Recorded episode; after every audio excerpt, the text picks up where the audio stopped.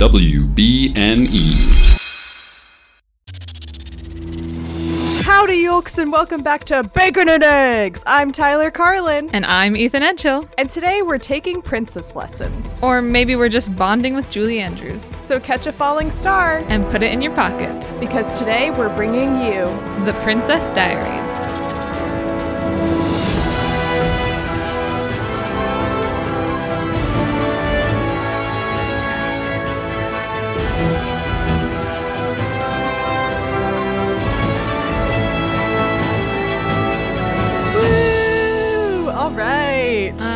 So excited to be talking about The Princess Diaries. Listeners, in case you can't tell, I am not Tyler Carlin. And I am not Ethan Edchill.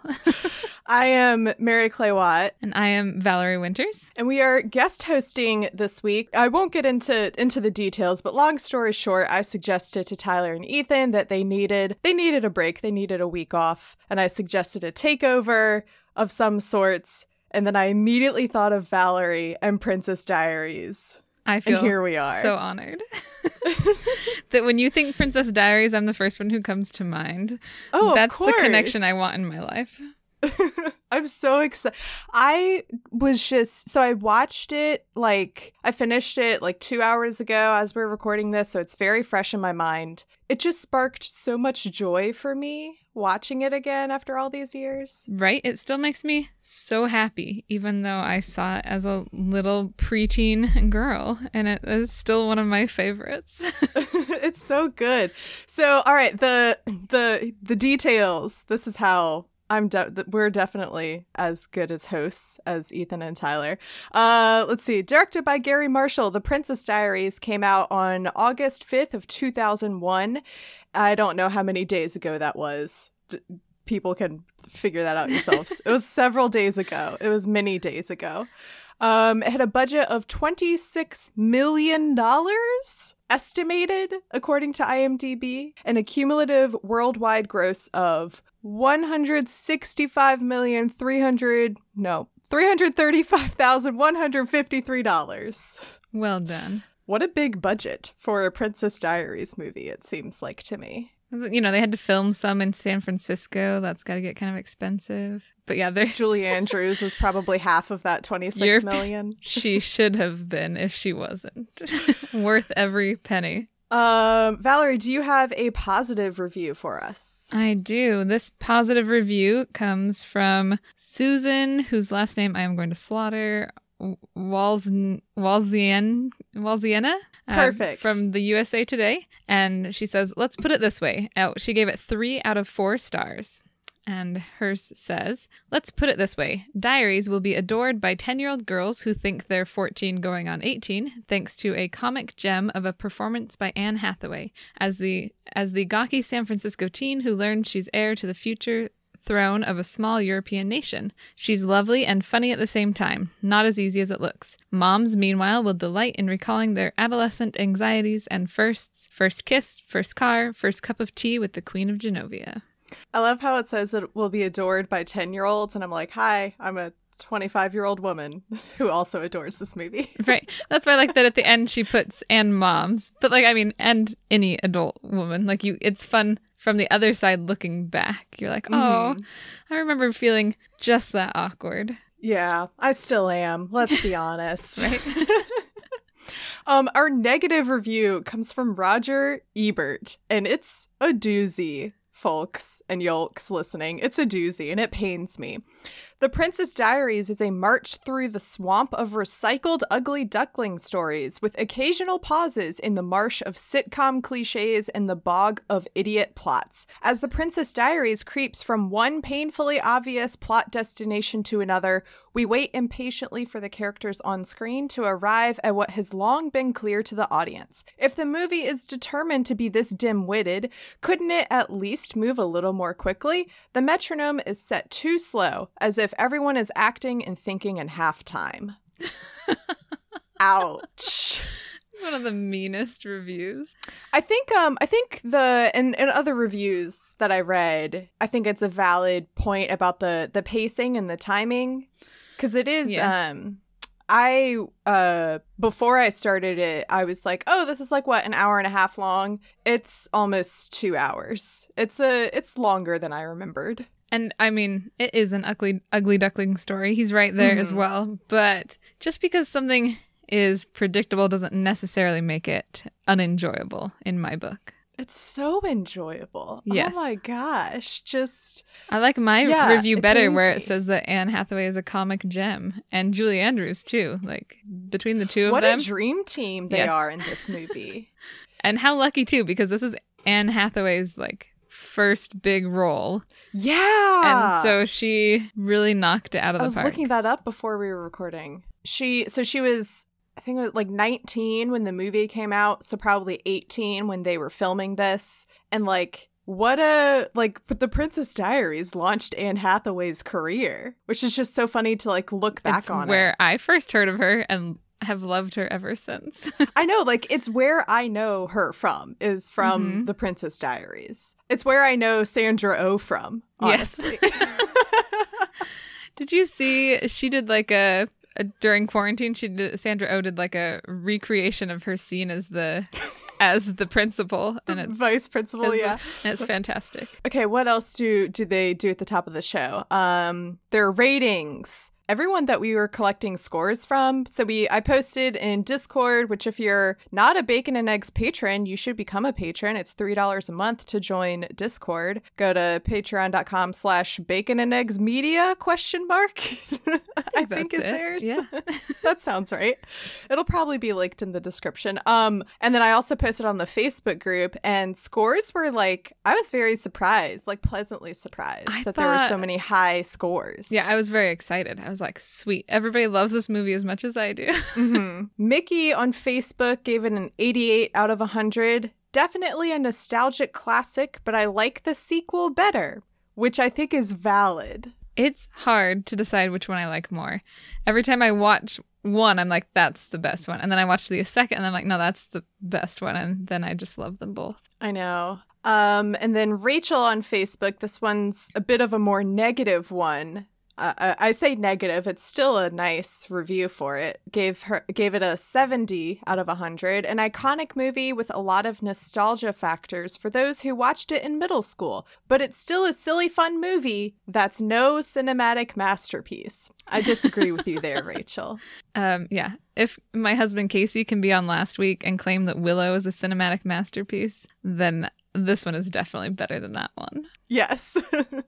um, what did people in Discord say, Valerie? Everyone, again, had positive reviews. I don't have a negative review, but I have a positive one from Robin, and she gave it eighty-six out of one hundred and said, "This is one of a small handful of childhood films that I can enjoy now as much as I did back then. I think a lot of people can relate to Mia's awkwardness. The growing relationship between grandmother and granddaughter is so wholesome. Dame Julie Andrews always brings a timelessness to her performance. Top tier for this genre of mu- of movie."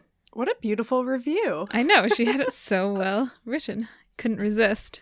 And I like her point that there are a lot of childhood movies that I only watch now out of either nostalgia or like you watch them now and you like laugh at them. You're like, oh, look at how cheesy this is. I can't believe mm. I loved it. Um, like we were watching uh, the D two Mighty Ducks trilogy la- last week. We like... watched them all, and those were ones that I was like, I remember remember loving, and they're still fun, but like in a fun laugh at them way. Mm-hmm. Whereas this movie is one that I still genuinely enjoy as an adult. Think it's fantastic. Yeah, yeah. I actually, um, there were a lot of points that I wrote down as being like, I enjoyed this, I enjoyed like these aspects of the movie a lot more as an adult than I did as a kid. Like all of the, like Joe's character um, is so much better as an adult. And there's like a lot of, there's a lot of jokes and humor that I didn't quite understand when I was younger watching it that like now I get it. So I appreciate, and that's, Disney does that with a lot of their movies though, where, you know, they add in those aspects that are for the adults and aspects for the kids to make it enjoyable for both. So I think this movie just improved with with time for me. I wholeheartedly agree because you, like you said, yeah, they, you finally get the other jokes, but you still enjoy just the awkwardness, like Anne Hathaway's great at like slap comedy, like, or physical comedy. Like she, like when she tips mm-hmm. out of her chair and stuff, like it still makes me laugh. Which apparently Anne Hathaway accidentally fell out of her chair during her audition. Oh my God. And that's one of the reasons why they cast her.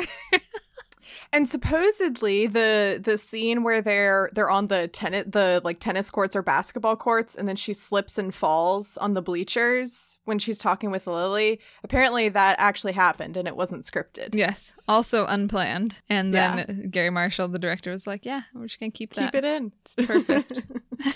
uh, Valerie, what would you rate this out of a hundred? What is your rating? Oh, I love this movie so much. I'm going with an eighty-nine. Out of one hundred. Nice, nice. Okay. I will enter that into this handy dandy chart. I'll give it an eighty, an eighty-seven. Sound, sounds fair to me. Yeah, I enjoyed it a lot. Okay, so before I click enter on this Excel spreadsheet to calculate the, the bacon and egg score, the Rotten Tomatoes score was painfully a forty-eight percent. Oh, is that the... Rotten Tomatoes, like the critics? That's the or critics. The... Okay. Mm-hmm. The audience, which is so funny because the audience score for Rotten Tomatoes is a sixty-eight. So see, that's a big difference. It's not a it's not a good like critical film, but audiences just by and large enjoy this film, I think. Uh, it's just the Metacritic genuinely enjoyable. Score, the Metacritic score was a fifty-two, and our average for the listener score is an eighty-four. My score of an eighty-seven and Valerie's score of an eighty-nine brings us to a grand total of seventy-eight point two. Ooh, puts it just between Easy A and the Chronicles of Narnia. The chron- Oh, wait, no, I lied. Yeah. Wait, yes, okay, because the, the, sorry, there's lots of numbers on this spreadsheet. I'm not good at numbers in math. Um, yes, this is just between Easy A and the Chronicles of Narnia, because the tiebreaker score for Chronicles of Narnia is a seventy-eight point one five, I think, if I did this correctly. You know what? Tyler and Ethan will just have to figure that out later, maybe. But it looks like it's um it's I number eleven possibly valid. On their scoreboard. I um, better than Easy A, yes. Maybe not quite as grand as Chronicles of Narnia. I think that's fair. Uh, actually, that's uh, flipped. Oh, it, flipped? Uh, on this oh, scoreboard. Come on. It's got to be better than Easy A. Nope. See, now I on disagree. On this scoreboard, Easy A, it goes Easy A, what movie are we doing? Princess Diaries, and then the Chronicles of Narnia. We were joking on the Facebook post for this that that it was going to be, ended up rating higher than Return of the King. Based on everybody, like, because there were a lot of scores in the nineties for this movie. I was very pleasantly surprised by that. Um, but yeah, I think that's fair. A whole lot better than that Rotten Tomatoes score of a of a what was it, forty-eight? forty-eight. I think I said, yeah. That is brutal. They're listening to Roger Ebert too much. Ugh.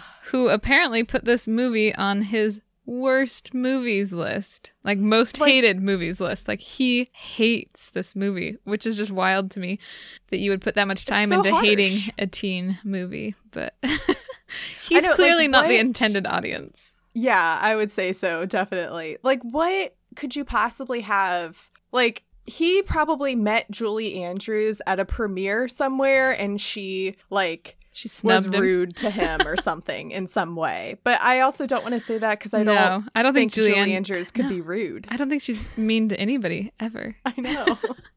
Like, what did what happened in Roger Ebert's life that made him hate this movie so much?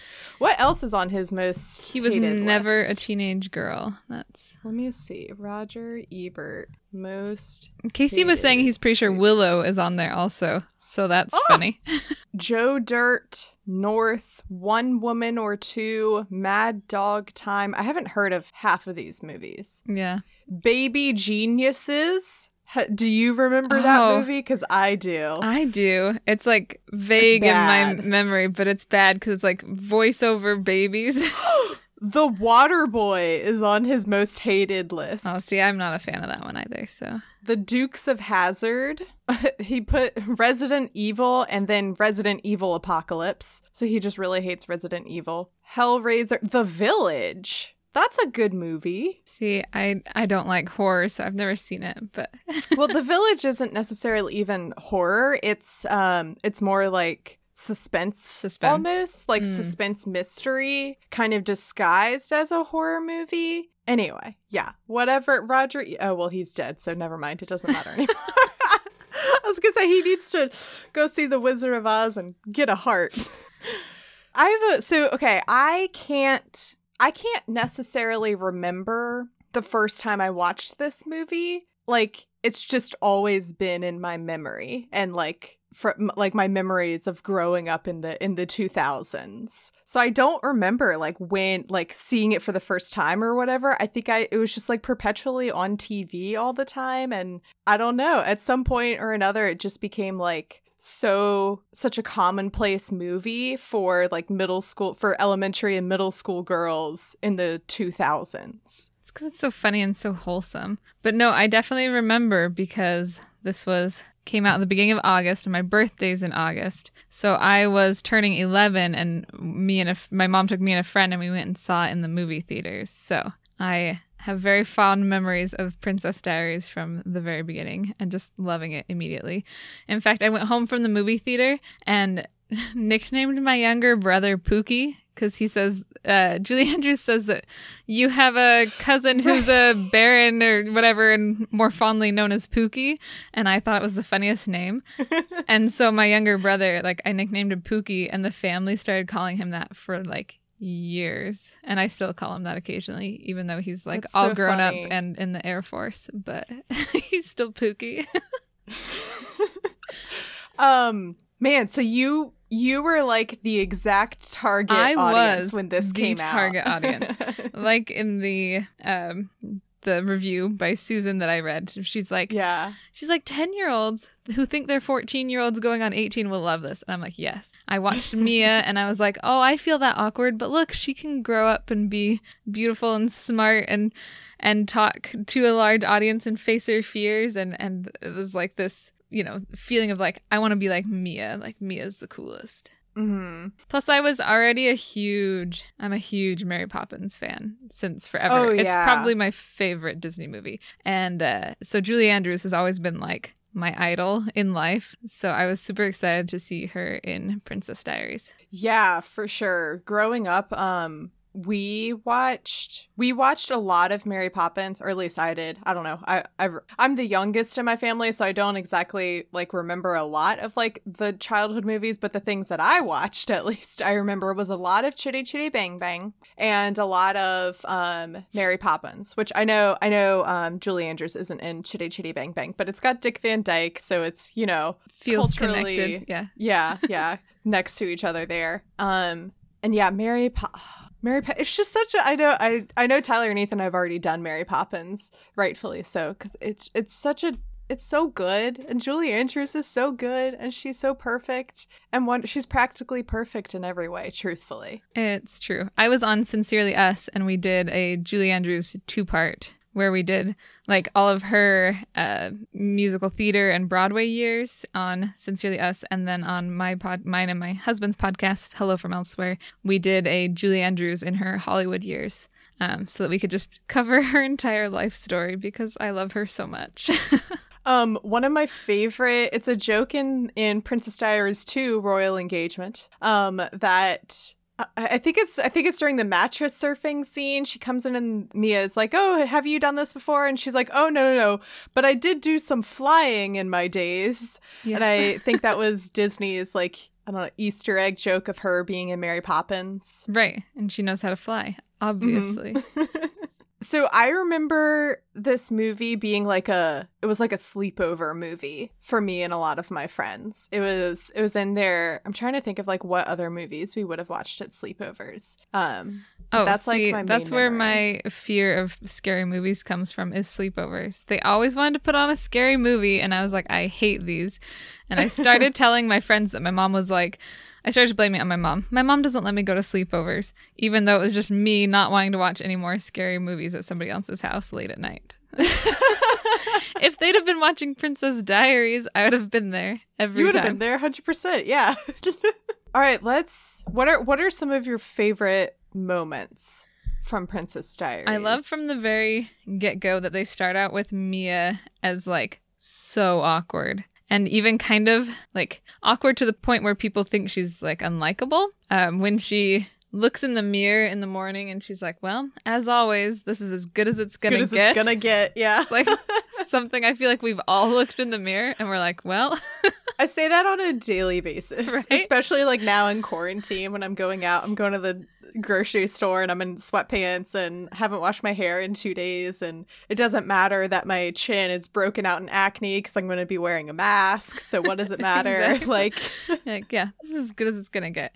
And then she goes outside and the neighbor's dog is like barking at her. And the neighbor's like, be nice, Muffin, or whatever his name is. So the dog doesn't like her. And then she runs into her neighbor's trash cans with her little electric scooter there. And you can tell Mister Robitussin doesn't like her. Or is at least finds her very annoying. Yeah. And she gets to school, and the principal knows Lily's name and is like, and but not her Lily's name. Friend. What a mean principal. Yes, Sandra Oh, come on.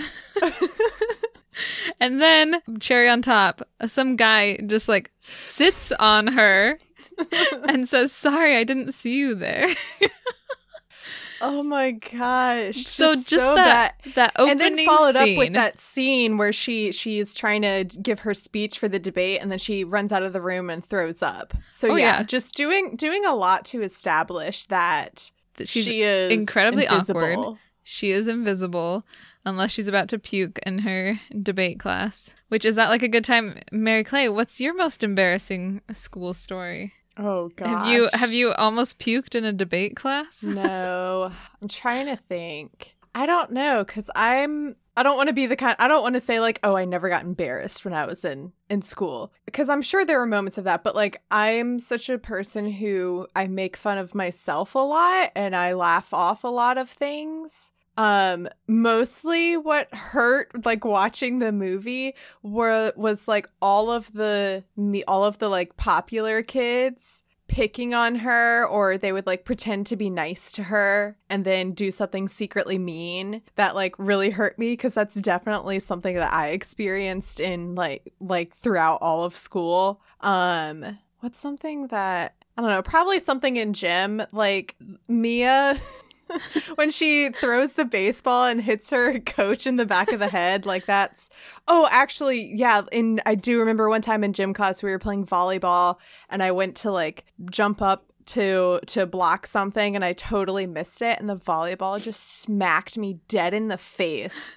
And like, I can't describe the burning sensation that came from, I don't know if it was the act of the volleyball smacking me in the face or the humiliation of trying to do something so confidently in gym class, which yes. I am not skilled athletically at all, and then just completely failing miserably. I have always related to Mia so much too. Yeah, in gym class, like again, mine was volleyball. I could never ever serve it from the back line over the net. Never. It never made it. Mm-hmm. And so you have like your two shots and then you like rotate to the next person and everybody just like knew. They're like, well, that's gonna be a bust. Valerie can't even get it over the net.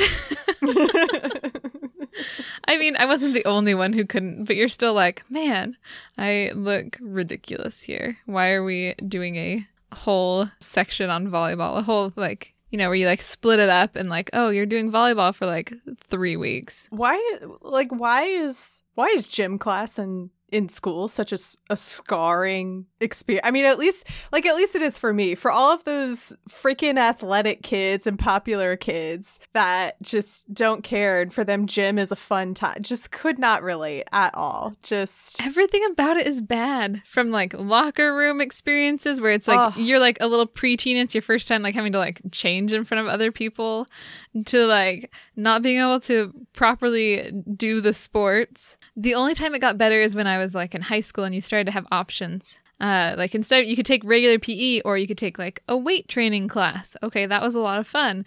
Or we did like, like I got to take like a Pilates class one semester and I was like, all right, that I can do. Um, but yeah, so I definitely relate to Mia when she's like, I am a rock climbing, horseback riding, yoga doing girl. My hand-eye coordination is none. Not there. Yeah. Mm-hmm. Another thing, though, about about Mia and and like my, I don't know, upbringing, my experience in school, is that my eyebrows for the majority of my adolescence looked like Mia's. And it's it's such a shame because that's what's in yeah, nowadays. Exactly. Are like, the like fuller, bushier eyebrows. That's a joke I did not get when I was a kid. But when Paulo is giving her the makeover and he's like, I yes! love your eyebrows. We'll name them Frida and Kahlo. Yes. And then he's like, if Groucho Marx and Brooke Shields had a baby, they would have your eyebrows. Like, all of those references went way over my totally head. Totally over my head, yeah. But now I'm like, yes, those are all people who are mm-hmm. very much known for their, you know, very full, bushy eyebrows. Yeah. Which is and, um, in style now. Yeah, so it makes me wonder, like, what would her... I guess let, let's talk about the the whole kind of nowadays, like, problematic aspect of the makeover, um, especially given that, like, her curly hair is straight, is, like, chemically straightened. That's probably my least favorite part, yeah. Yeah. It's, like, and, curly like, hair is beautiful, and there are great ways to... Uh, I don't you know, tame probably isn't the right yeah, word, like but style it, great ways take to care like of it style properly. It and take care uh-huh. of it properly so that your curls are are beautiful. Um, and like I don't have curly hair, but I know from friends who do. Like the last thing you do is take like a, a brush to your curly yes, hair. Exactly. Yeah. Yeah.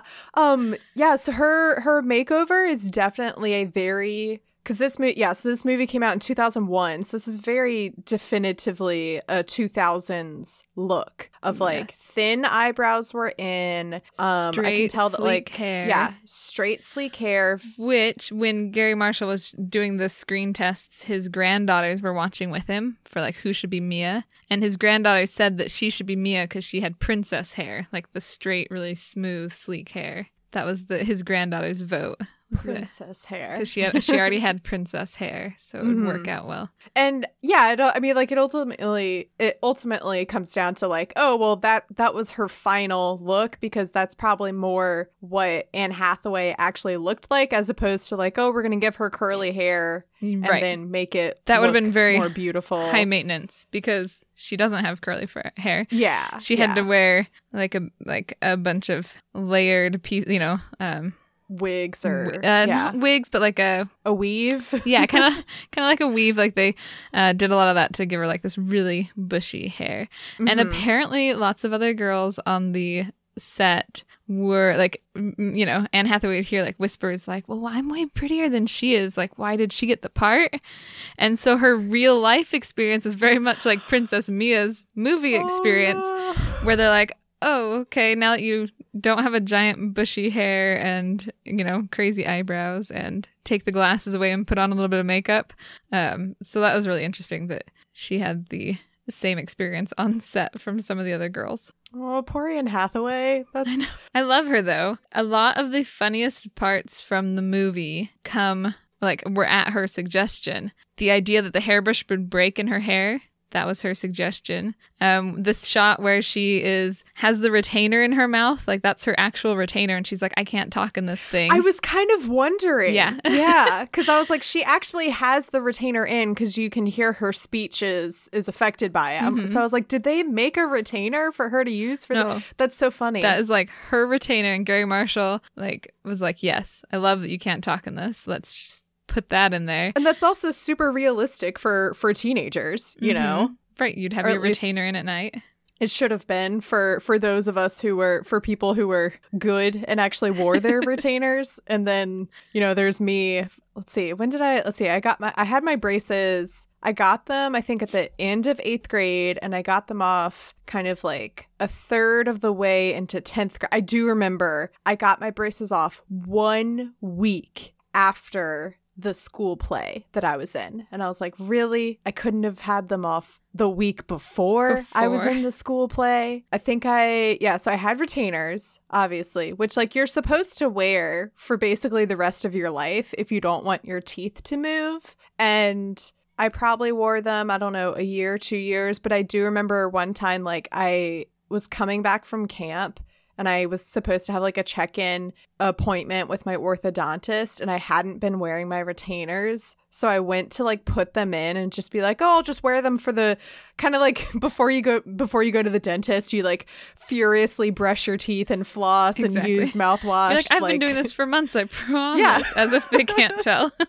And I went to put my retainers in for like the week beforehand, and it hurt, and it I was like, oh, this is not this isn't happening anymore. Oh man, yeah, I didn't have to have braces, but m- most of my siblings did, so I remember very lucky. Them experiencing that. It always looked painful, every part of it. They were never really painful for me, at least.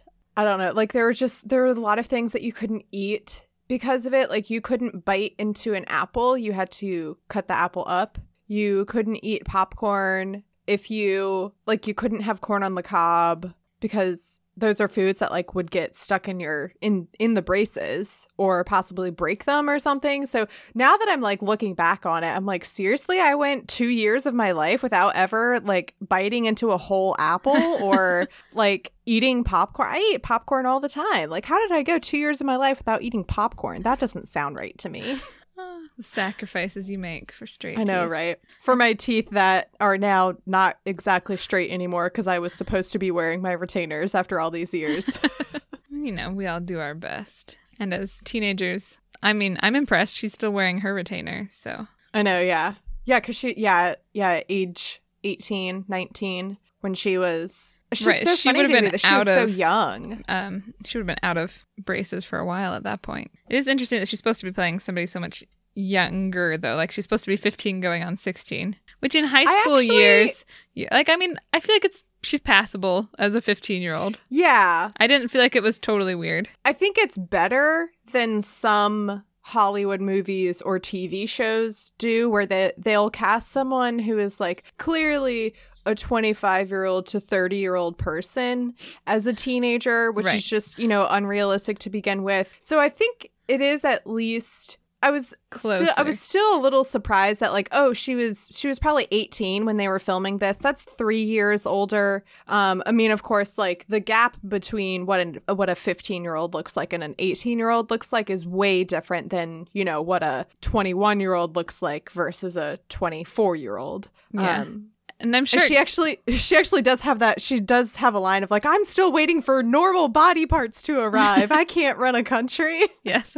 Oh, let's talk about how very early thousands this movie is. Right? Like it's I feel like in some ways I watch it and I'm like, OK, this movie still holds up. And then in other ways I'm like, but certain things are very early aughts. Like Lily's hair is, oh my is like Lizzie McGuire hair. Every scene. It looks like specifically um, Lizzie McGuire's friend Miranda. Yes. I think. Yes. Yeah. There's definitely some uh, style choices there that were made. Mm-hmm. Um, the outfits that Mandy Moore and, you know, that Lana and her backup also, singers sing. Just and, like, the presence of Mandy Moore yes. in this movie. Because the early two thousands really pushed Mandy Moore on us. Yes. They were like, she's going to be the next big thing. And now I couldn't I couldn't tell you what Mandy Moore has been doing since The Princess Diaries I mean, in she's two thousand one. Been in This Is Us, which is Oh, Anne. Is she? Oh, okay. Yeah. yeah. And huh, she, okay, I mean, I'll give her that. She voices uh, Rapunzel in Tangled. That's right. Okay. So all right. Okay. Maybe things, I'll but... All right, I'll backtrack. I'll backtrack. But yeah, yeah, Mandy Moore is in it trying to like spark her her singing career, I think possibly with that the Stupid Cupid song. I think she already had an album out at that point. In the age of like um, Um, back in the day when they tried to turn every single Disney Channel te- like teen star into a pop singer of some kind, yes. like every single show, the leader, the lead had a, a song. They could always kind. sing. How can these kids always sing? How are they? I just don't know. I guess in Disney Channel Acting Academy, they they make sure you you're a triple threat. It's a class you take. I also love that uh, Eric Von Detten, who who plays um, oh, what's his name in the movie? Uh, but he plays Brink. I don't know who this Did you ever see is. Brink? Oh, that's yeah. that's the same guy. Yeah. Oh my gosh. Okay, we're now right, uh, Josh. That's his name. Josh. Josh. Mm-hmm. Yeah. Oh so my gosh. Josh with his hair. That's it. His hair is so early thousands too. Like you even get the shot of him at the locker where he's like putting the mousse in it to make it look perpetually wet. Oh my god. I'm sorry. I'm just reeling from the fact that that's the same guy from Brink. Yep. Oh my gosh, that's just so that's so funny. Casey and I watched that a few weeks ago. You watched Brink? Brink? How does how does how does that hold up? Uh, not great. Still funny, still fun to laugh at, me. But definitely not the best D COM out there. The Disney Channel original movie. When I, uh, so I got, I picked up roller skating as one of my quarantine activities. Yes. Um, I think so in like cool. September, October. And I'm not very good, which is fine. But like every time I go roller skating, I pretend that I'm, You're like, I'm in Brink. Brink. Yes.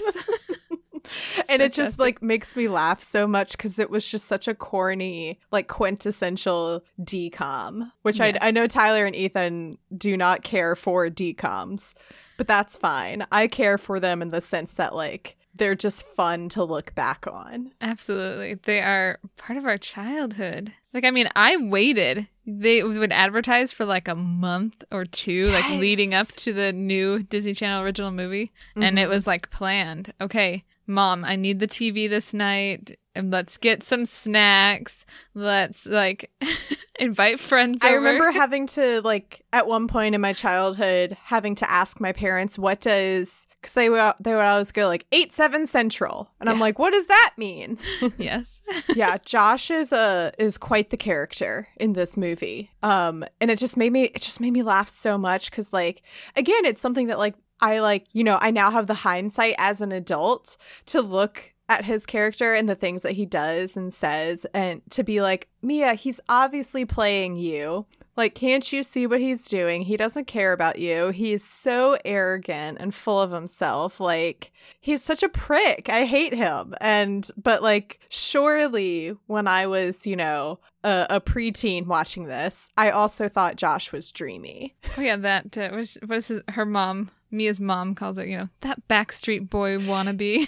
Yeah, another another great two thousands moment for us. Yes, if you're referencing Backstreet Boys. I saw a TikTok where some kid was, they were going through, they were talking about songs and they were, bring, they brought up a song from N Sync and it was like, bye, bye, bye, by N Y... S wait no how do you spell N Sync? Hang on, I have to type this out. They like spelled it N Y S out basically. In S in N S Y N C.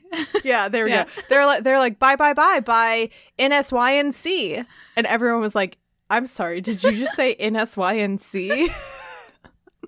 Like it was R E M or something. It's fantastic.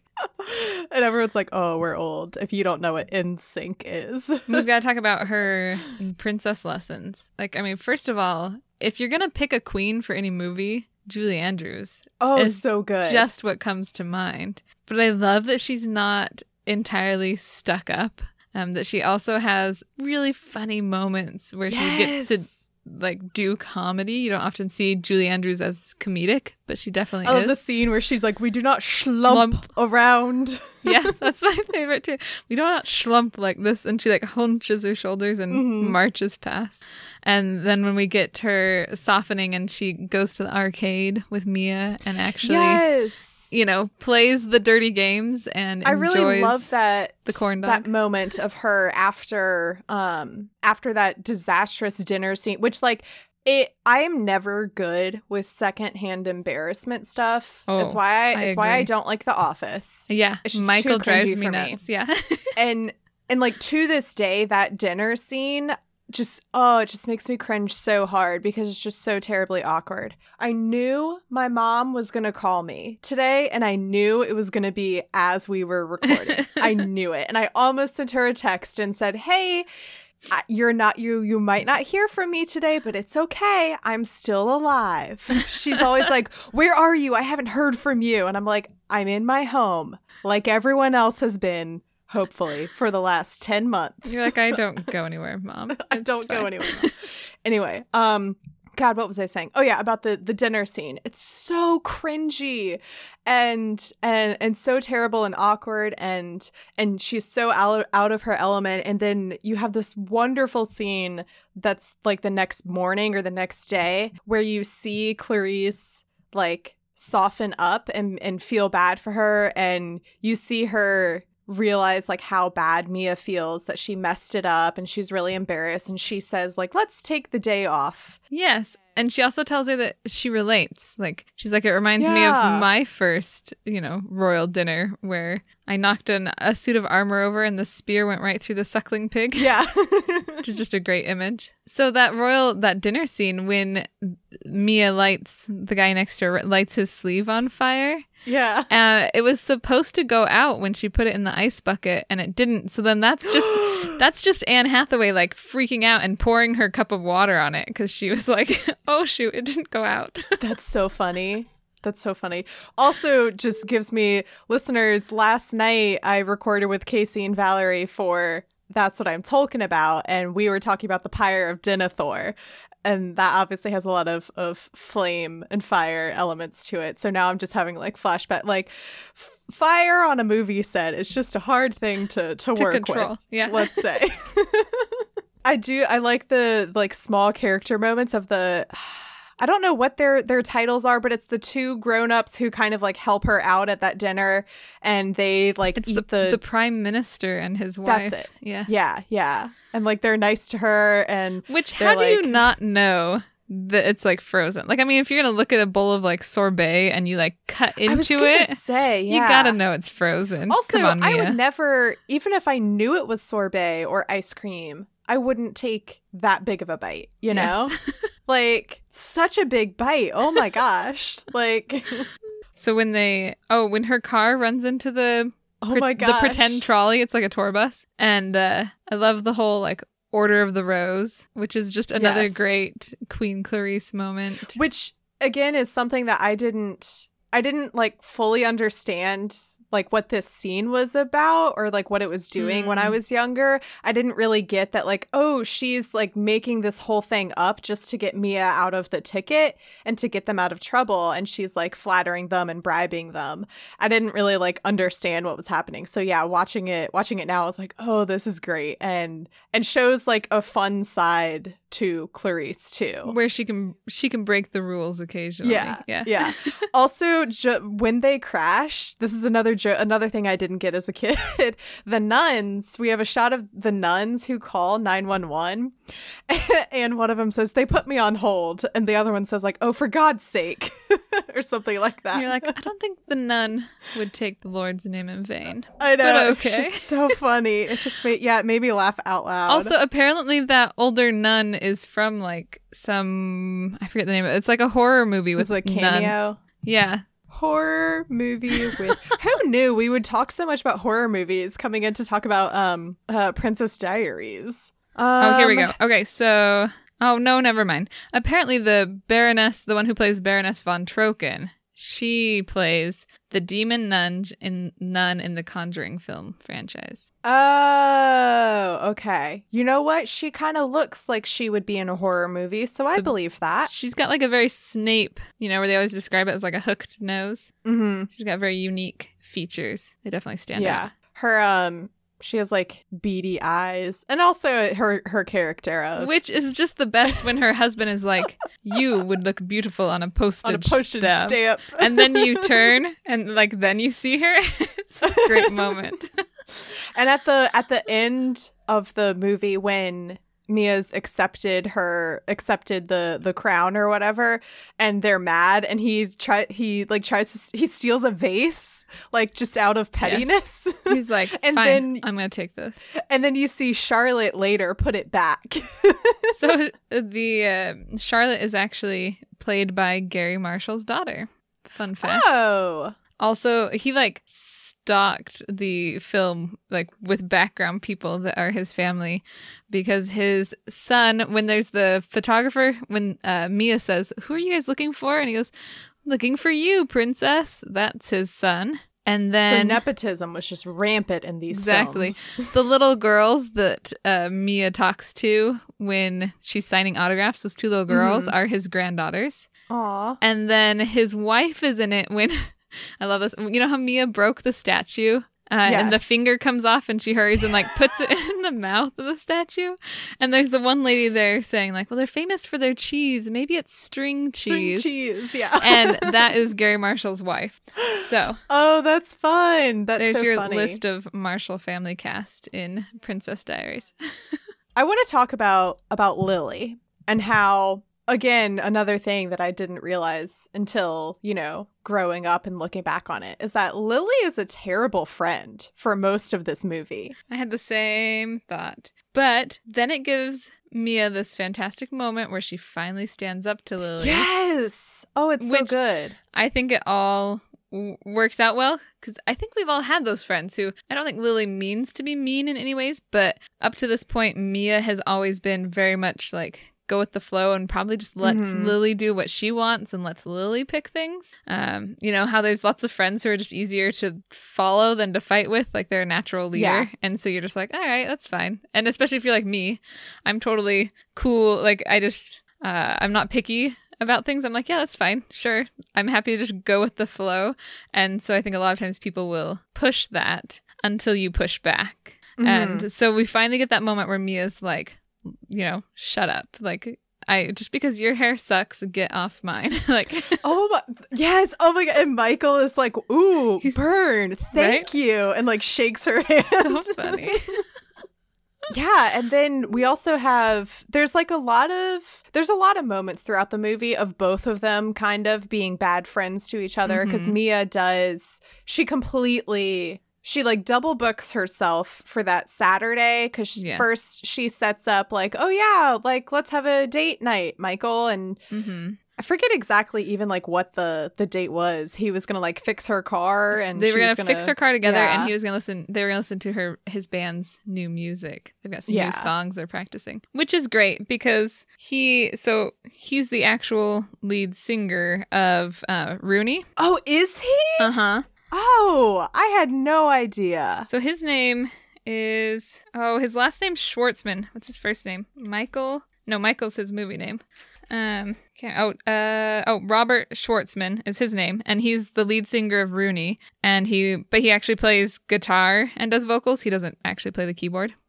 Although I always wanted a keyboard full of M and M's. Yes. Why is why does that image like know. stick so heavily? Like, and it's such a random, what a random thing for the for the movie director to be like, hey, we're gonna put M and M's on this keyboard. It's just Michael's thing, because then later he gets. I also always wanted to give somebody a pizza with M and M's. I'm sorry, it spells something out with M and M's on it. Mm-hmm. Um, but anyway, so Robert Schwartzman, lead singer of Rooney, also he uh, his brother's Jason Swart- Schwartzman. I don't know, I don't know who that is. Um, let's see. What would you know him from? He is. I don't know a lot of people. I'll I'll just throw throw in, that out um, there. He's in like Grand Budapest Hotel, and he's also in um he's in like all of Wes Anderson's movies, and he's got like the dark see, brown hair. I haven't and seen, I haven't seen any of those. Um, what else would you know him from? See, we discuss- we were discussing on Tolkien about that. I am more familiar with John Rhys Davies as being the villainous uncle in Princess Diaries two Royal Engagement than being Gimli in Lord of the Rings. Um, okay, yeah, he looks familiar. I don't know where I would have seen him in, because all of these movies that you're listing off, I'm not a distinguished movie person. I watch... I watch... dumb movies most of the time. Unless it's Princess Diaries, then it's high class, it's quality, high quality film, cinematic masterpiece. Yes, a hundred out of a hundred. Yeah, no, one hundred percent. I've definitely picked up more of Casey's ability to, he knows everybody. I'm always like, who's that one guy in this one thing? And I can give him like bare minimum details, and he knows every time who I'm talking about. That's very impressive. It is. And so I've picked up more of that uh, habit, or at least just paying more attention to who the actors and people are behind the characters. Because when we first got married, Casey owned like sixty movies, and I owned like six. Like literally, I only owned six movies. And of course, Princess Diaries was one of them. But, you know. So if you had to choose between uh, Josh, who, you know, is a total yuppie with his slicked hair and his yacht, and, or his little, you know, his boat there. And yeah, then his sailboat. His that little is sailboat. Called, it's called The Josher. The Josher. The Just like, I think I just noticed that for the first time the this watch detail. Through. Oh my gosh. Or you've got Michael, who eats a ton of M and M's and fixes cars and plays music. Yeah, so that's actually, I, yeah, I remember what I was going to say now, which is that, like, Michael isn't, he's not that, like, dreamy looking, no. Which I guess is fine, you know, it, you know, it's a realistic, more realistic, yeah. yeah. It's different um, from the normal movie trope. Mm-hmm. And also, she said when they, like, eventually kiss and get together, and he's like, why me? And she says, because you saw me when I was invisible. Not really. I think they have, like, one scene before her makeover. We see it, though, because she goes in and checks on his car, and he's, like, volunteering to do, like, some work on the car for free. And yeah. and Doc, he's like, oh, are you sweet on her? And he kind of deflects, but, like, he clearly is interested. Yeah. So okay. I think we get I think we get enough hints that you're like, okay, he's had a crush on her for a while. Because it's not, I don't know. I think it's just a little bit, maybe there could have been like one more scene that like established that pre-makeover. Because it's not until they're, it's not until after her makeover that they start setting up this like car fixing, music listening date. Right. Um, Oh, which I want to. Okay, I think we need. We should talk about some of the some of the like iconic lines and moments from this movie. And one of them comes from that scene where they're talking about the date, and in the background, Lily is running up. And she's like, "Hey, wait for me! Wait for me!" And then someone turns around, and she goes, "Not you! I don't even know you." Yes. Uh, speaking of Mia and Michael, I love when he shows up uh, to drop off her car. And she gives him the final payment, and she's like got the the pore strip on her nose. Strip. Oh my gosh, she rips it. It's gotta hurt so bad. You know what? I made Casey do one with me the other a couple weeks ago, months ago, and uh, and he's like, "These hurt so bad. Like, why do people do this?" Beauty is pain, darling. Yeah, and I was like, yeah, they are truly painful. Pulling one off. Again, that was a suggestion from Anne Hathaway to have a pore strip on her nose during that shot, which just makes it so much better. And I so love funny. that Gary Marshall was so willing to just adapt and like take her suggestions. Yeah, I was going to say for for something that like this was one of her first like breakout roles. Yes. For her to like so be able be able to like so comfortably suggest these these things, and then also to have the director take you seriously and be like, yeah, that's funny, let's do that. Yes, it's like really awesome to it's hear. It's a great like shows their mutual understanding relationship. Like he's cool enough to be like, yeah, that is funny, like admit it, and she's brave enough to suggest it, which if it was my first time on a big movie, I'd be like, no, sure, whatever you say we're going to do, I'll do. That's fine. Like, you're in charge. I don't think I'd have the guts to I know, be yeah. like, you know what would be really funny is this. Especially, like, if my main, like, scene partner was Julie freaking Andrews. And yeah. this is, like, the first, mo- like, big movie that you're doing. I say big movie. And this was her first big movie in yeah. over, a, like, let's see, this was two thousand one. I think her movie before, like, I mean, she had some in, like, the late eighties. It had been at least a decade, I think, since she had been in any major films. Um, list of Anne Hathaway performances. Because I was I was looking up to see, like, was this her first, like, major movie or something? Uh, Julie Andrews was the one I was, yeah, so she hadn't. Oh, you were talking about Julie yeah. Andrews, gotcha. So Julie Andrews hadn't been in any big films for, like, a decade, I'm pretty sure. Oh, okay. And so this was, like, her first time kind of, like, back. Um, like, they had thought about having uh, Helen Mirren play the grandmother, which oh. I think would have worked, but I think she would have been a little more stern. Like, yeah. I don't know. Julie Andrews has such a good job of being bold. Like, it's like a Mary Poppins role where she can yeah. be mm-hmm. strict, but you know that she's loving and she's soft got a lot of underneath. Like, kindness behind her. Mm-hmm. Yeah. Mm-hmm. I wonder, like, what that pitch was then to get her on board for this, you know, if she like hadn't been come doing back. anything for a while, you know, to be like, hey, come back, we're gonna do this movie where you're the queen of Genovia. Which, side note, you know, Genovia is doing pre- Mia Thermopolis is a is doing such a great job as the leader of Genovia, because they haven't had any coronavirus cases. Yes. They're doing fantastic during all of this. There's probably like some great natural remedy inside their special Genovian pears. The pears, yeah. That's like keeping them all healthy. They're like, a pear a day keeps corona away. Yeah. A Genovian pear a day, very specifically. Yeah. Mm-hmm, mm-hmm. I love the details that they put into Genovia, like that they're famous for pears and cheese, which is just kind of random. And they mentioned that it's like part of the European Union, and in fact on the consulate house, the flags there, there's like the Genovian flag, and then beneath that is a European Union flag. Oh. So they've like put in these details where they're I, like to establish it, to make you think it's real. I'm pretty sure it took me probably a couple years when I was eleven to be like, oh yeah, that's not an actual country. I was I was gonna say I think it I I think it also took me a a while to figure out that Genovia was not a real country. I know. Unfortunately, you're like, dang, why isn't it real? I know. I want to go somewhere where Julie Andrews is our queen. Sounds like and Anne Hathaway is our princess. Totally fine with all of that. I also just love the way Julie Andrews says, like, you are the princess of Genovia. Her delivery right there is so good. She's just so elegant and wonderful in it. I like moments where we see their relationship evolve and yeah. um, and soften a lot. Like when she comes and, and tells Mia that Mia's there, like, doing yoga in the old, you know, her firehouse. I love mm-hmm. that they live in a firehouse. Which, side note, it's such a cool house. Like, so cool. I do. I always remember, wanted like, to live in a firehouse. There were so many aspects of Mia's life that I'm like, I want that, because they, the way that she and Lily ride to school on their electric scooters. Yes. And they live in this old firehouse, and she and her mom do quirky things like paint with balloons and darts. Mm-hmm. It's just so cool. And I'm like, I want to be you, Mia.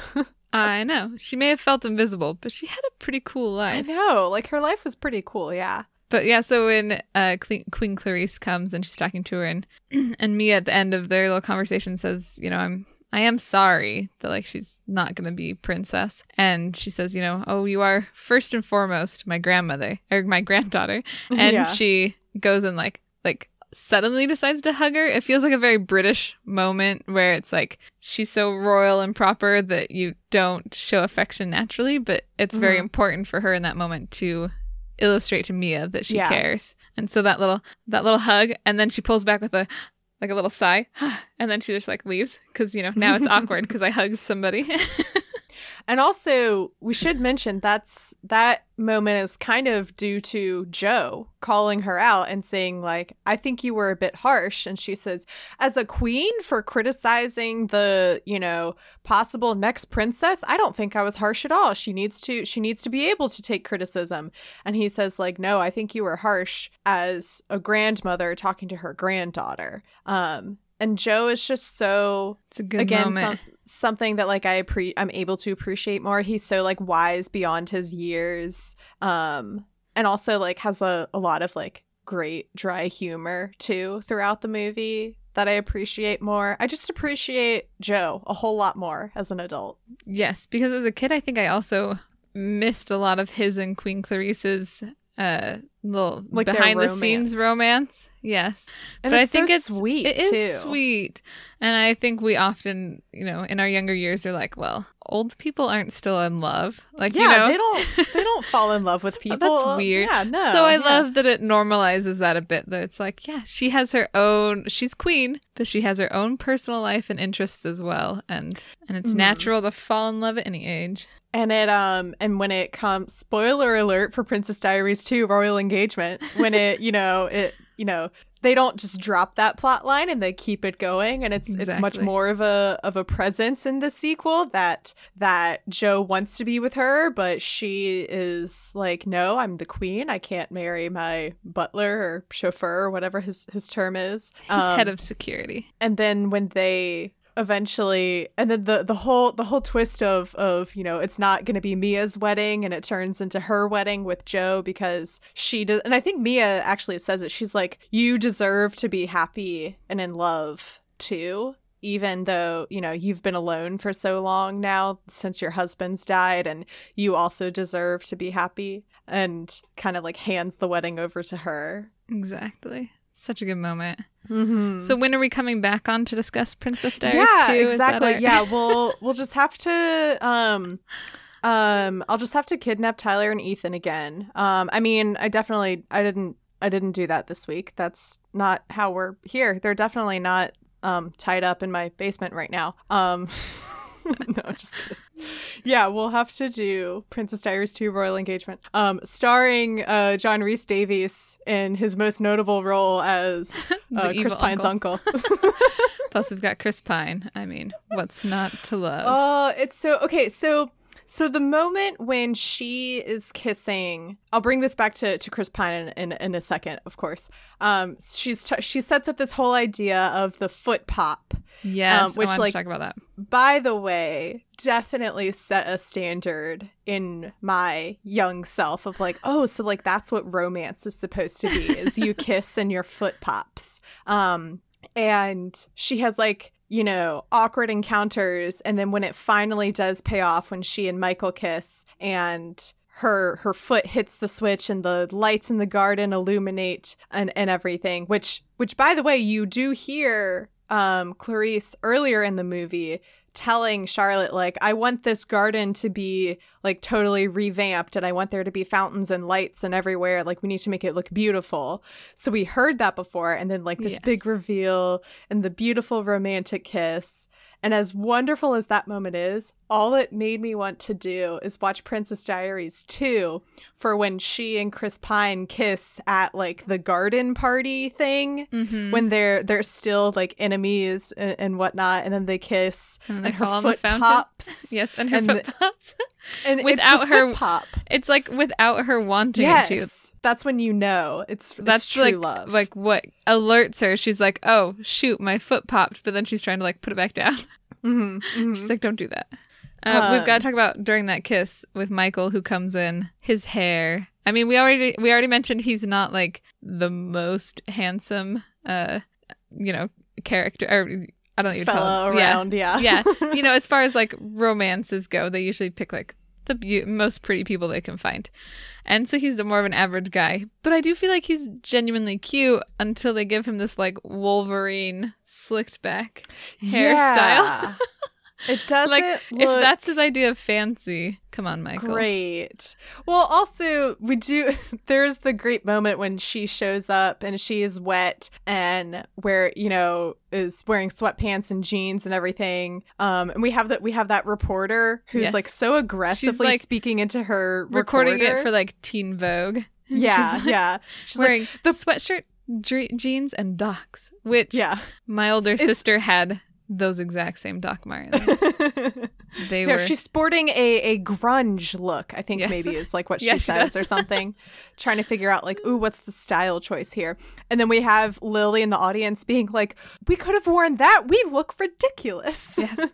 It is a sweet, I mean, it's still a sweet moment when she, which I've, I have a question about that. After she's declare that she's going to accept the crown and she's made up beautifully again and walks out in her gown, and then um Clarice dances, and then she just stands there circling around looking for someone to dance with her. So mm-hmm. if Michael hadn't showed up and walked out, and they which is a very sweet moment, were they just like not planning for anyone to dance with her? Was she just gonna I stand there like and look around? There's a moment where um Oh, what's it? So Lily's there, and she brings her friend Jeremiah. Jeremiah, that's right, with the with the bright red hair. Mm-hmm. And I feel like there's a moment where he's kind of stepping forward just a little bit, like maybe, maybe to be like, yeah, I'll dance with her, right? Like maybe to rescue her if it doesn't end up how she expects it to. But then it's when like Michael comes and steps right between Mia and Jeremiah. But I but get the like, oh, you're here. I get the feeling from like the look on his face and the way he's just like a half a step in front of Lily that he was like, oh, maybe I should go help out. Like mm-hmm. Lily should have just gone and danced with her is what should have happened. Yes. Like. um, t- just kind of like talking about like, oh, what would this movie, you know, t- talking about like how her makeover would have been different had it been set more recently. Um, I think I'm pretty sure that Lily would have been a lesbian had it been made in mm. two thousand twenty-one. Interesting. Could have totally worked. But I think she, I don't know, I, I she gives she gives off a lot of lesbian vibes for me. Of course, that's debunked in Princess Diaries two Royal Engagement when um she and the the guard. lead g- guard guy, the prettiest girl's riding in the stang. Yes. Speaking of the end Genovian Independence Day ball, um, when they're all dressed up in their fancy dresses. I mean, I always loved Mia's dress, but um. They're jewels. So Julie Andrews got real Harry Winston tiara and and necklace and bracelet to wear. So she had like security guards around her in between all oh the my takes gosh. Because she had like legit expensive jewelry, whereas uh, Anne Hathaway's jewelry, like her tiara, is all like cubic zirconium. Like she didn't oh, need any so guards.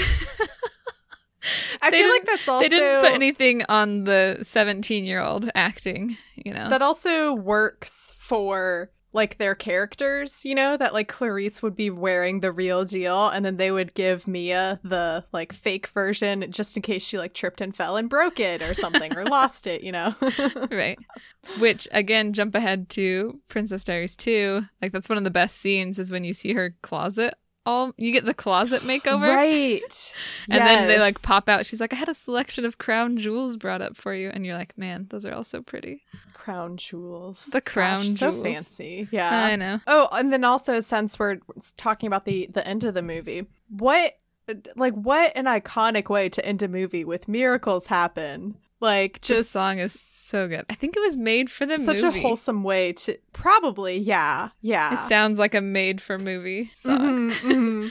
And um, happen I tweeted the other day that there are two acceptable ways to end a movie with a song, and it's miracles happen or perfect day, a la Legally Blonde, is what I was kind of also thinking yes. about with the montage of of Elle giving the graduating speech, and you're you're getting a catch up on like what all the characters have been up to, and it says like um, Emmett is proposing to Elle tonight, um, and it's like all underscored to per- it's a perfect day, and it's just it's just so good and quintessentially two thousands, I think is is what really it one. Just well, feels and there like always me. Has to be like a, a ballad during the credits scene too. So like mm-hmm. after that song rolls and you've got the credits, then they've got the, the song that talks about, you know, what makes you different, makes you beautiful, and that whole, you know, yeah, that whole yeah. song, which is a little ironic considering the fact that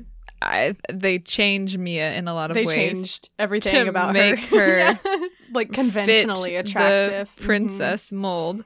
But she is also still very much her awkward, lovable mm-hmm. self. Herself, yeah. So I love that she doesn't entirely change. She goes through a moment at the beach party where she's trying to be one of the cool kids. Mm. But that beach party pains me. Also, so, okay, it really so what is the, painful. What the mean girls do to her is setting, is a setup for child pornography. Because yeah, they it's bad. They pull all these photographers around and they say like, okay, her bathing suit's off. Meaning like, we want you to take naked pictures of this fifteen-year-old princess. Yes. You're like, that is that's... illegal. That is child pornography. You're like, that's taking it way too far.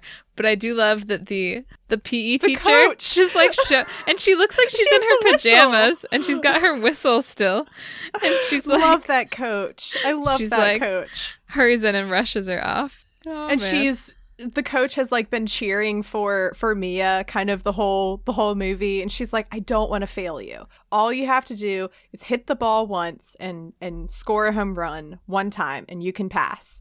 Which um, how satisfying that when she hits the ball it hits Josh. Yes, nails him in the nads.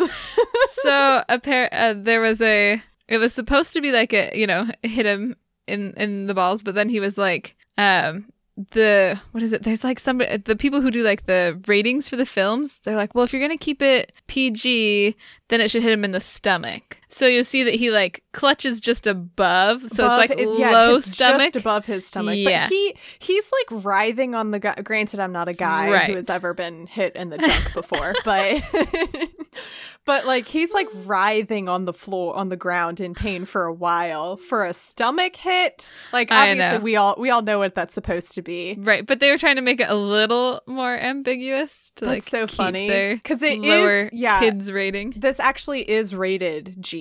Is it just so, G? Okay. Mm-hmm. Yeah. See. Yeah. Especially then, they probably would have had to make it P G if they had made that more explicit. Oh, oh that's so yeah. Just. To, yeah, crossing the line. Can we talk right there. About that? Getting a live action movie that is genuinely good and yeah. everyone in the family can env- enjoy it, and it's only rated G. And it's G, yeah. So I was just rare. Thinking about that. Like, it's so crazy that I'm, as an adult woman in twenty twenty-one, I'm able to enjoy Princess Diaries, a G-rated movie, so much, like, as much as I was able to. That's very, exactly. like... A good like credit to the the movie creators and everything and writers, which um of course this is based off of this is based off of a book series by Meg Cabot. Did you ever read those books? I tried reading them, I but never I couldn't did get into because them. I saw the movies first, and then I heard that Queen Clarice is like way more mean in the movie yeah. in the books, and then I was like, well, I don't want to ruin my perfect Queen Clarice image. I know, yeah, yeah. And it's um it's funny too, because there were a couple people who left reviews, listener reviews, saying that like there was one person who said, like, oh, it's a good adaptation of the book. Um, I read the book and I enjoyed the book and I also enjoyed the movie. And then there was other people saying, like, oh, the books are better and I would like a remake that's a more faithful adaptation to the book. So I think that's interesting that, like, even amongst the the book readers, that there's varying opinions of this of this movie. Um, also, like, on a on a similar note of Josh getting nailed in the balls, um, we have the fantastic scene also with Mia smashing the ice cream cone on Lana. Yes. And and Lily is chanting, Lana got coned, Lana got coned. I just love that the teachers and Sandra Oh are just, like, willing to just turn a blind They're eye. Like, no, I didn't see what They're happened. Like, oh, send it out for dry cleaning. And it's so, there are a lot of moments of, like, like satisfying moments of Mia, like, standing up or or becoming, like, more confident in herself, and that's that's one of them where she uh yeah and she yeah she's like she's like I may have changed, like, what I look like, but you you will always be a jerk. And it's just so it's so good and satisfying to finally have someone tell the mean girl off. Yes, I know. I love that. There's some, yeah, some retribution for the the mean people. Mm-hmm, mm-hmm. They get their comeuppance. Exactly. That's a fun word. It's a good word. Comeuppance. I wanted to bring up Lily because we kind of mentioned their friendship, and I do feel like their friendship shows growth, especially when Lily admits mm-hmm. that uh, when they're up on the basketball court, and she admits, she's like, "But I wanted you to be princess," and yeah. Mia is so shocked by that, and she doesn't. And and but like Lily's point is fantastic, and Mia uses it in her end speech. Yeah, there. I was um, actually going to bring that up too. Yeah, yeah. So where she mentioned, so Lily's like, "Wow, is having the power to affect change." She says, "You know, I I have a cable show, but I get five viewers. Like, that's not really going to make a difference." Mm-hmm. And then at the end, when Mia's giving her speech, and she says that, you know, if I decide to use my voice as princess, then me and the voice of people smarter than me will be able to be much better heard, which is such a great little moral to the story there. Yeah, yeah. I was also I was going to say also that um the that this movie, it kind of adds more complexity to this, like, whole idea of the, like, stereotypical princess of, like, it's more, and uh Clarice says this towards the end of the movie too, that, like, it's more than just being pretty and having nice manners. There's a lot and more. And knowing to- how to wave.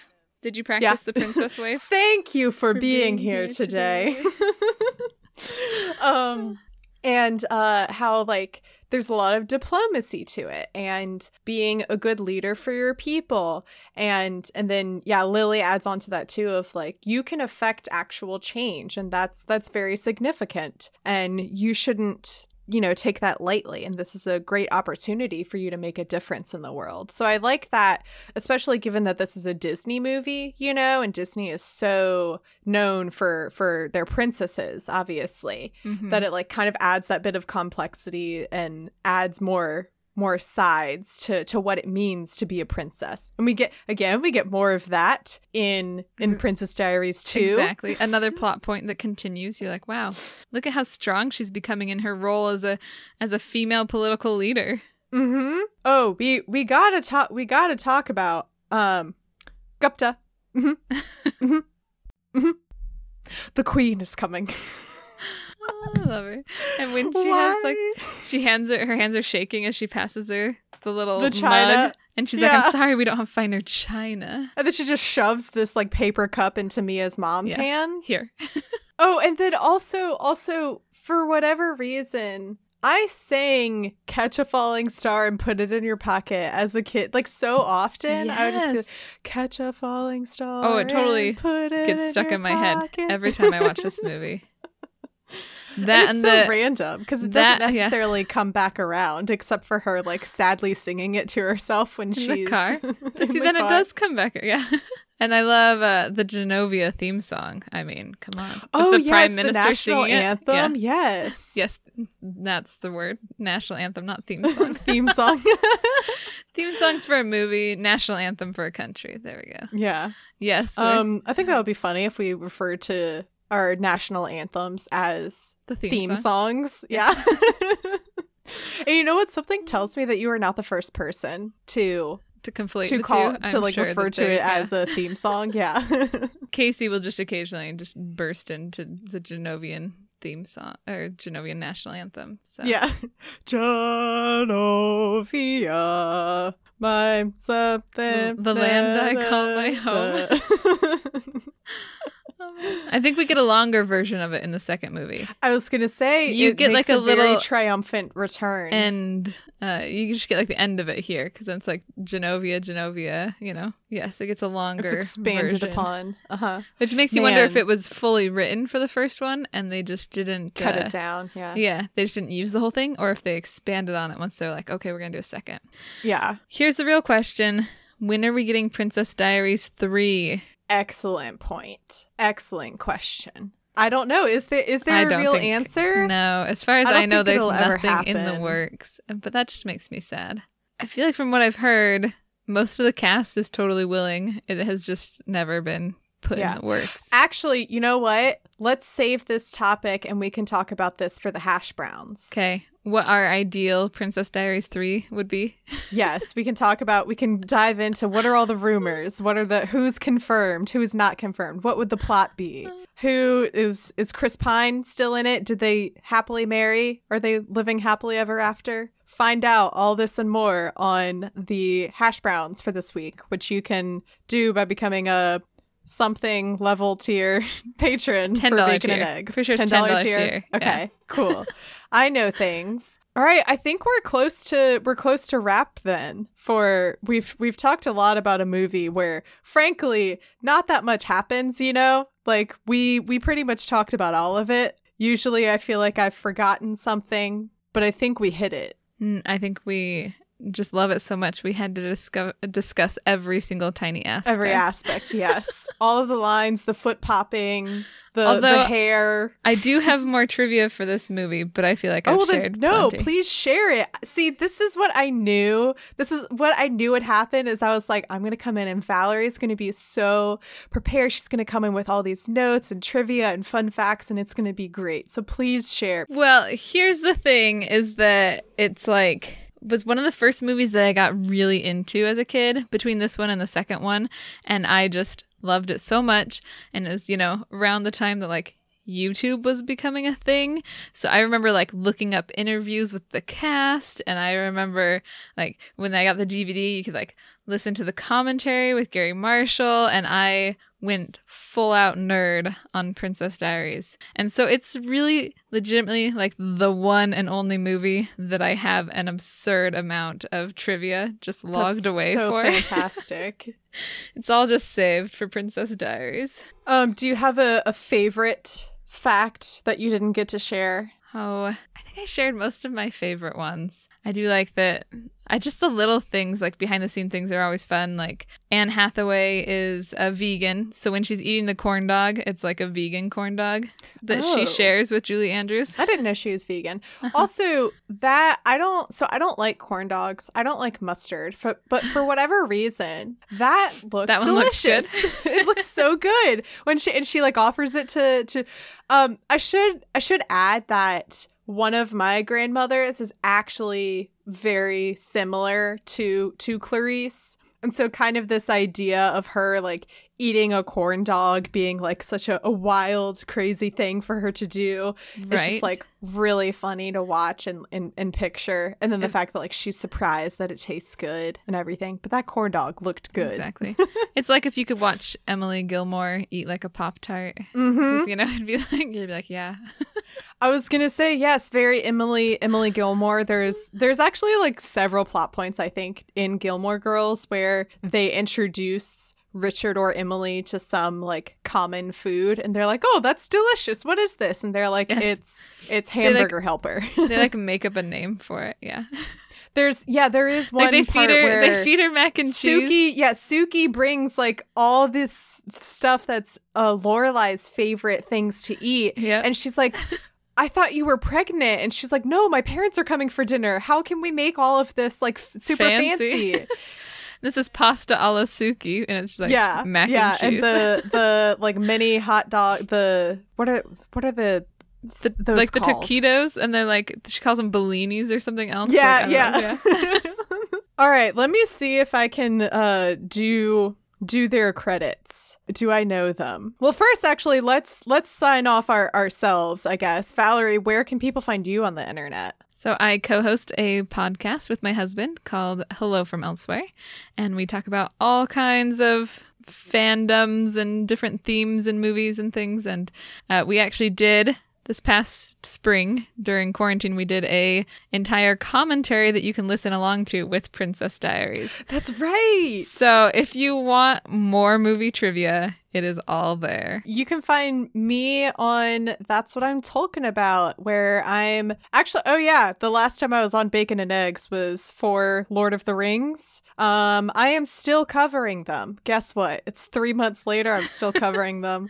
Let's see, when does this episode comes out this week? I'm like beginning at the start of Return of the King, so it's a fun time. You can find that wherever you get podcasts. And then I'm also on Twitter at MCWattsUp and Instagram at MCTurndownForWatt. Their credits are are similar to mine, probably, right? Let's see. So that I almost said That's What I'm Talking About is a proud member of W B N E.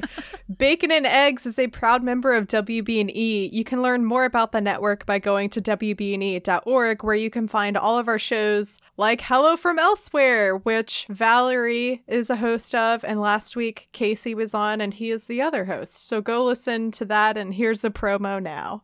Do you find yourself thinking deeply about pop culture? Do you wish for a super nerdy podcast that explores your favorite movies and books? Well, look no further. From W B N E, it's Hello From Elsewhere. On our podcast, we promise to literally transport you to all your favorite fictional settings. I don't think we can actually promise that. Yes, we can. Travel with us to the Death Star. We can't put people in harm's way like that. Or visit beautiful new Asgard. That's so many plane tickets to Norway. Explore the eras of Jane Austen or Frankenstein. Metaphorically, we don't know how to implement time travel. We do now on Hello From Elsewhere. We're going to get in trouble with these promises. With new episodes every other Friday, Hello From Elsewhere is available wherever you find your podcasts. Yes, that part is true. You can even listen on the Hogwarts Express. Oh boy. The cover art is by Graphite. You can support Vaishon Brandon on Instagram at graphite dot v m b. You can find Bacon and Eggs on social media at Bacon and Eggs Pod. That's a great question. This is all wild conjecture, by the way. Let me look Just up what Bacon and Eggs. Bacon and Eggs Pod. It should. Come it is up. Bacon and Eggs Pod. Well See, done. See, I knew that. You, I don't know where you can find Tyler and Ethan on the internet. If you're listening to this still, you probably, you already follow Tyler and Ethan. Um, their stuff will probably still be linked in the description. Yeah, I think that's all they, all those are, those are credits, right? I'm doing so good at these credits. They're gonna. Hey, by the time you edit a few things out, it's just It'll gonna be great. Sound like you no one knew will it know. All. All right, I think that's it. How do how do they sign off? Arrivederci. Amelia Mionet Thermopolis Rinaldi, Princess of Genovia.